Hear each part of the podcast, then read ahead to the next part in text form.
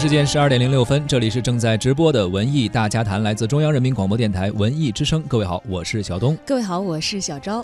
呃，今天呢，咱们关注的是一部民族歌剧啊，《莫高窟》即将上演了，将享誉世界的莫高窟艺术以及民族音乐和戏剧表演的完美融合，在这种一种形式啊，呈现在舞台上。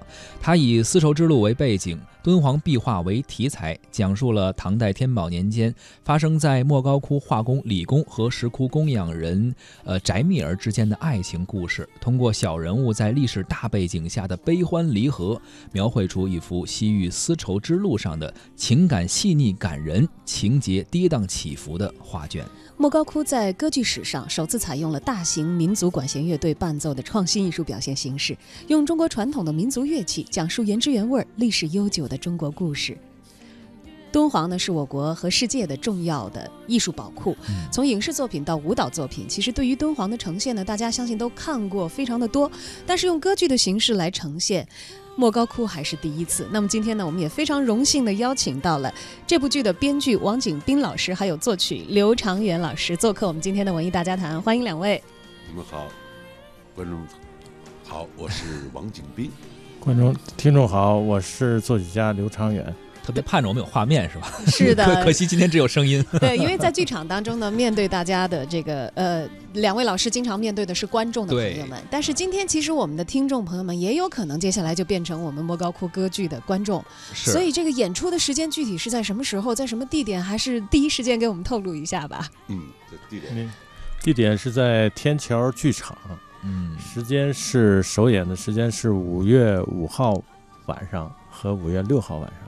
嗯，五月五号和五月六号的晚上，也就是说，现在其实我们离这个正式的首演还有一段准备的时间，一个多月，一个多月，但是已经进入了非常紧张的排练阶段。是，这个台上一分钟。台台下十年功得得提前准备哈。嗯，一说到莫高窟，可能去过的人马上就会有非常直观的印象啊。没有去过的人也会在脑海当中浮想联连篇。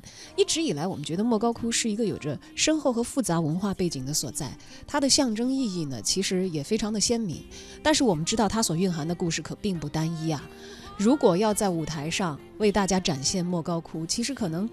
可以选择的故事浩如烟海，对，所以我们也想知道这一次莫高窟这个故事究竟选的是哪一部分啊？讲的是怎样一个故事啊？想请编剧王景斌老师给我们介绍一下。嗯，好的，呃，是这样的，提到莫高窟呢，实际一般我们看到这个画面，或者即使你去过，大概你只能看到一个画面，但是真就莫高窟艺术而言，大概有很多问题需要我们去解决，我们去了解，比如说。谁画的？谁创作的？什么时候创作的？为什么创作？等等，这都是个谜团。对于我们现代人，对古人也好，都是个谜团。所以呢，我这个编剧写这个故事呢，呃，就是想解决这些问题。那么，比如说，我们这个画解决一个什么呢？我们要告诉你谁画的画，他为什么画的。完了，围绕他做这个画的时候，他的这个爱情，他的生活，他和当地的关系，这个政府官员跟这个呃丝绸之路整个发生的所有这些背景文化，让我们展示一幅什么呢？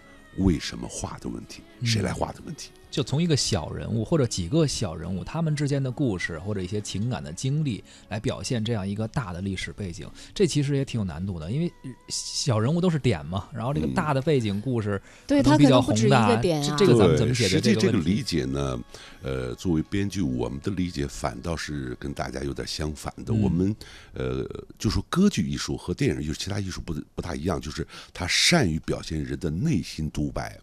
那么换句话说呢，我们说小人物，实际呢，正是由于这些小人物，他能够真实的反映出那个年代的时代风采。换句话说，当我们说文化，什么叫文化？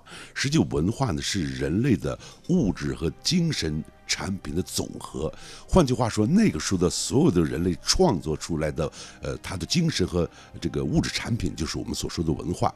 那这些小人物为什么能展现大事件呢？就是因为这些个人，他们所创作的壁画，他们看似小，可是展现了那幅那个时代的风采。为什么？我非常一个具体的例子，就是我们这个歌剧焦聚在二二零石窟。这个事件就非常的伟大，因为二零石窟它什么标志呢？因为敦煌以前的壁画都是西方来的，换句话说，叙利亚很多外籍的这个画家们来在这儿画的，而那个时候中国很大程度上是受外国的文化熏陶，特别是犍陀罗艺术、他们的雕塑等等，而恰恰在那个时候盛唐开始。公元前七百五十四年，我推到那个时间，就是那个时间点上，中国已经中华民族文化圈已经发展到相当一个鼎盛时期。从那个时候开始，我们看到的壁画已经注入了大唐风采，也就是那个时候，应该说我们中华文化。开始向外延。换句话说，我们现代人很难理解，就是说，如果现在我要跟你谈外星人的艺术，你一定很难理解。但是实际那个时期，我们中华民族可以说是五千年文化，或者我们说有文字三千七百年。但是你东周列国，你掐指一算，去了那一千多年，在汉朝时期。中华文，我们的世界文明圈是割裂开的，所以我们对待世界认识就像对外星一样。可恰恰就是在那个丝绸之路开始，我们的世界开始连上了。对，而且是我们，特别是呃，大家知道汉武大帝那个时候，中国的鼎盛发展，使我们的民族文化开始影响的世界文化。这个时候，从一个小小的壁画开始，开始我们民族文化的一个外延。实际维系一个民族，绝不仅仅是我们经济等等的，而是一个民族的文化。这个民族的解体是文化的解体。中华民族之所以伟大，因为我们的文化一直在延续。那么具体是哪些文化？就是这些小人物创造这些壁画等等。他第一，他为我们弘扬了我们民族的文化；他第二，彰显了我们向外是宣扬、彰显了我们的文化；第三，它使我们这个民族一直延续下去。换句话说。当今我们中华民族又一次崛起，我们需要一个强大的、强势的、先进的文化来使世界了解我们中国。因为几几大文明圈，西方文明圈，它按照它的考究来，它背背不住人为我们按它的标准，我们是不文明的。可是按照我们的，我们会觉得它不文明，这就缺少了解。而正是这些壁画，它活生生的把的人的文明行为。标注这种画上，让外人看见我们中华民族的伟大，也知道中国人的伟大精神、精神和物质创造。换句话说，我们要把中华文明圈向世界外延，向世界让他们了解我们中国。而这些小人物，还有这些艺术，都是这些呃我们中华文化的载体。也其实像您说的似的，所有伟大的文化，包括我们伟大的文明历史，都是由每一位中华人民去创造的。对，经历了十六国，北朝、隋唐五代、西夏元，那这历代这个兴衰的莫高窟，它其实是一个长长的画卷。而这次其实我们把焦点就砸在了唐代的这个创作者的身上。好问题。呃，所以他是一个怎样个性的人？他做了什么？他遇到？你说特别好。为什么呢？就是实际上，我历来有个观点，我说一个国家呀，我们的强盛，我们有的时候说是呃内忧外患。实际上，一个国家的强盛绝不是外患，是内忧的问题。一个民族要团结，如果我们自己强大，我们这个民族一定强大。世界这个实力可以考究这个。那么，为什么我们节点节在公元前七百五十四年？因为七百五十五年正好是安史之乱。我的意思写这个歌剧就是说，我们普通的一个人也好，我们任何一个文化艺术也好，都是离不开这个民族的强大。也恰恰是在公元前七百五十四年的时候，也就是我们想，有的时候我们一说是汉唐文化，那么汉的时候我们已经谈到这个汉武大帝，那他第按历史说第五任皇帝，那个唐明皇也没是我们想的那么坏，唐明皇也是唐中兴，也是伟大的。可是，就是那个时候出现了安史之变，所以整个国家的命运开始文化就走低。为什么节点？就是要告诉大家，我们的人民、艺术家也好，普通人也也好，千万觉得不要觉得你的关、你的和国家命运没关。No，这个国家的命运就标志着你个人国家的兴衰，也标志着个人文化艺术的兴衰。嗯。所以咱们这个戏的主角啊，是这个唐代天宝年间的莫高窟的画工李公。哎，李工其实是一个缩影性的人物。是我编的一个。呃，是这样的，因为他那个时期啊，有个规定，就是你画的壁画上啊，那个画是不许留作家的名字的。嗯。所以我们无法考究那个画是谁画的。但是我给他起个名叫李公，意思他代这个李表了争姓儿，呃李是因为唐朝嘛姓李嘛，哎，对。啊，就是有人考究说这个李白可能也不姓李的嘛，哎，就是还就是比如说我们里边还谈这个和和亲问题，和亲呢从这个呃我们说那个刘邦这个白登之围以后，那个有个人那个叫娄敬给他出个主意，呃完了就那个人改名叫刘敬，你看都就他跟皇帝会改姓的，完了采取了和亲政策，所以这里说到一个问题，和亲一开始也不见得是好政策，历史学家正在争这件事情，当我们强大的时候需要和亲吗？所以这个世界的历史都在争这个争这件事情。我的意思呀，还原到那个历史时期，在那个历史看这个问题，嗯，让展示着咱们当时的中华文明的本源。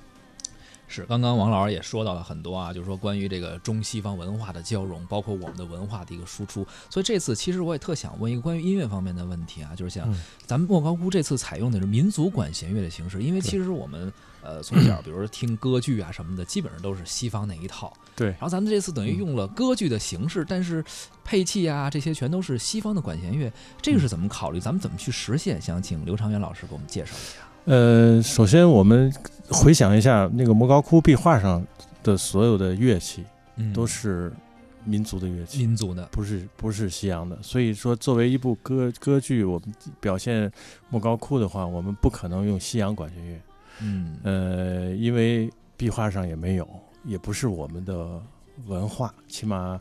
呃，当然，我们现在目前的那个民族管弦乐呢，大部分都来自于西域，嗯。对，在当年的话是属于这个异邦文化。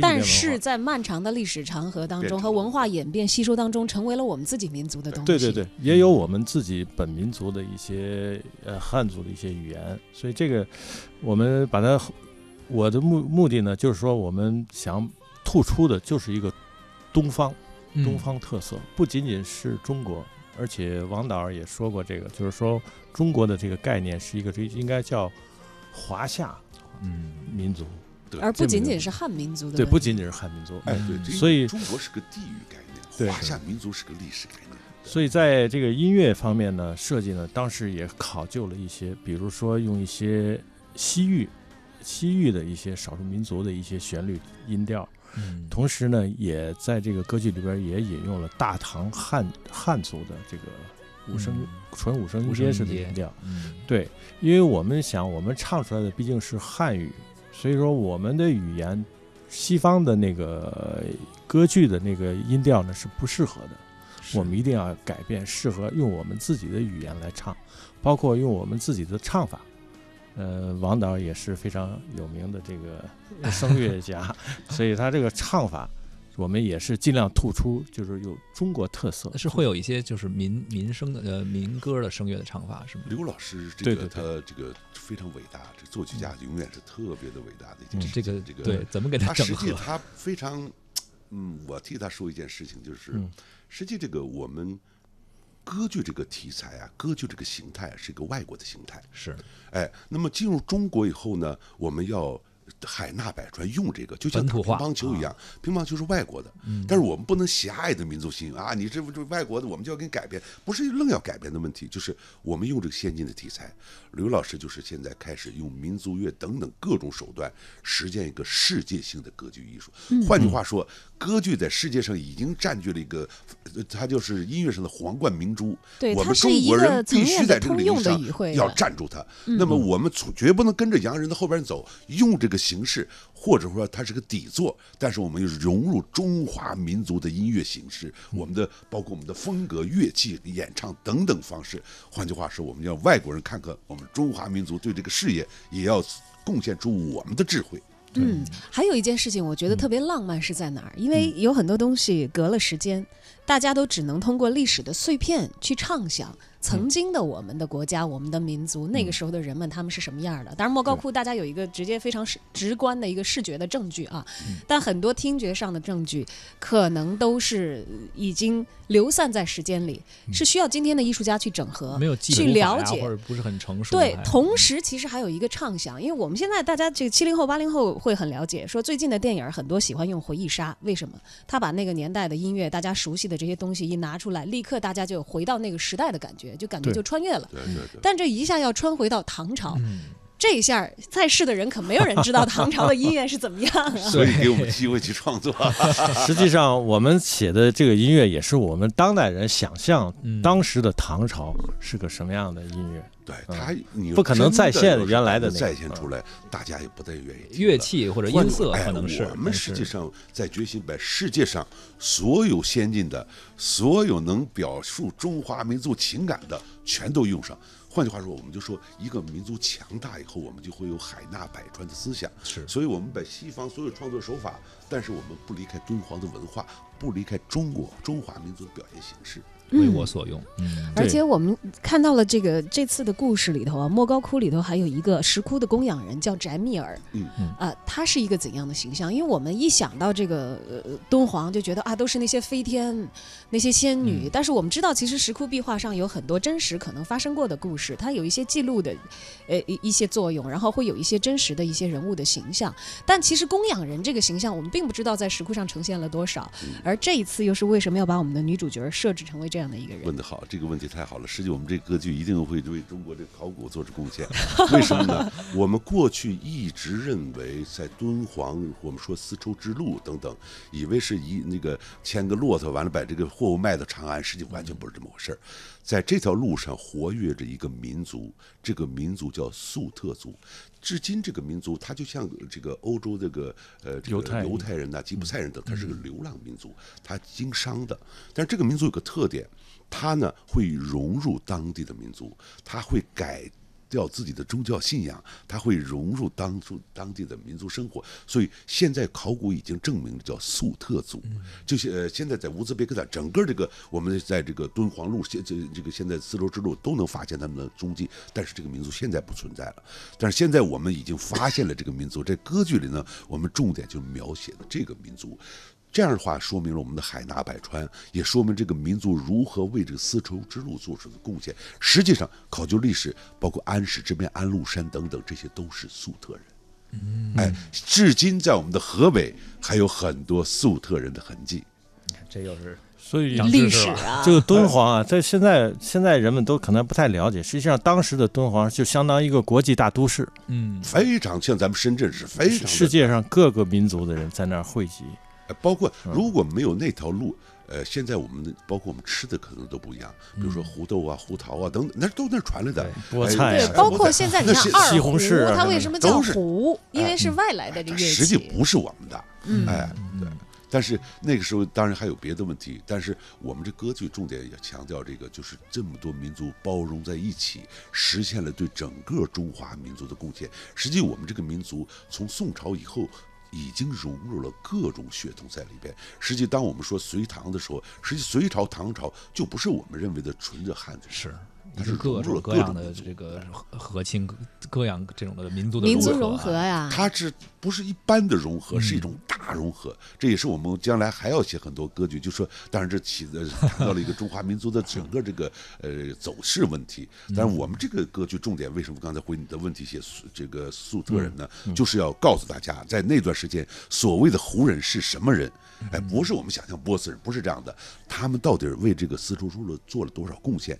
他和这个李工的爱情有多少意义的风采？那个绘画跟他有什么关系？为什么有胡旋舞？这些等等特别迷人的情节，构成了一个绚丽、这个迷人的谜案。所以呃，只有大家去看我们的歌剧，做个广告，你才能了解这些深入的情节。当我们说到敦煌的时候，说到这些遥远的历史和文化的时候，可能大家都觉得高大上或者遥远；而说到歌剧的时候，可能很多一般我们的听众又觉得，哎呀，这个艺术形式有点高雅，好像欣赏不来。但是哎，听王老师这么一说，我们感觉好像特别接地气儿哈。相信如果要去现场看的话勾，起了实际我在研究。干嘛呢？就是歌歌剧过去有个毛病，它节奏慢，它无法欣赏不了推进这个嗯矛盾。我们在这个歌剧里就是重点解决这个问题，就是让现代人可以看。换句话说，我们在。整个的歌剧编剧在音乐创造的整个最初始阶段，已经摒弃了那些我们认为不适合于现代人、不适合于中华民族我们的观众看的那部分，已经在最初已经被删除了。我们还在做努力，将来我俩配合当中，一定最后深入到使广大观众一看就明白，像你自己的艺术一样。而且一看就爱看，是吧？下回还想看。对，要五月五与号时俱进，现在其实排练的时间也就一个月，稍微多不了几天了啊。对对对，我们在整个这个演出的呃输出的时候，对于整体的音乐的节奏，还有这个剧情推进的节奏，都会有一个在导演的这个层面上会有一个宏观的把控。只是现在可能在实施的阶段，一点一点去把那些细节给它嗯实施出来。所以这大概是一个多长的剧目，一共分为了几幕来展示。四幕，四幕整体纯演唱，呃，演唱时间应该是两小时十五分钟。我们算定了人的这个这个 接受度是吧哎，耐受度已经都算好了。完了，加上呃休息一会儿，幕间呃曲啊、两序曲啊可能有两小时二十分钟左右，就这样我们是休息的，对对，掐住这个时间，要怕不到观众这三个小时太累嗯。有的歌剧三四个小时却真的受不了。哎呀，刚才其实听了两位讲，我相信这个前期的工作就已经推进了这么多，嗯而且以两位的性质来看，我觉得其实仅仅是两个多小时的创作的话，可能放不下有很多我们想要表达的文化的内容。嗯所以接下来还会不会有相应题材的同系列的一些创作会持续深入的开展？问得好，这个只是我们因为这个丝绸之路啊，呃，一定会伴随着我们国家的强大，呃，特别需要它的建设“一带一路”。因为中国，你看一下版图，你会发现，我们就想文化外延，那么一定要走这两条路，而且必须寻找丝绸之路沿线国家的民族认同感、文化认同感，它绝对不单单的是个经济之路。那么我们俩也有志于在未来的创造当中。一定把这整个我们过去认为，就像您说碎片文化连接起来，我们让整个之路认同中华民族文化。好的，那么嗯第一步我们就从五月五号开始走进天桥艺术中心，去看一看我们的莫高窟。今天也感谢感谢刘长元老师，感谢王景兵。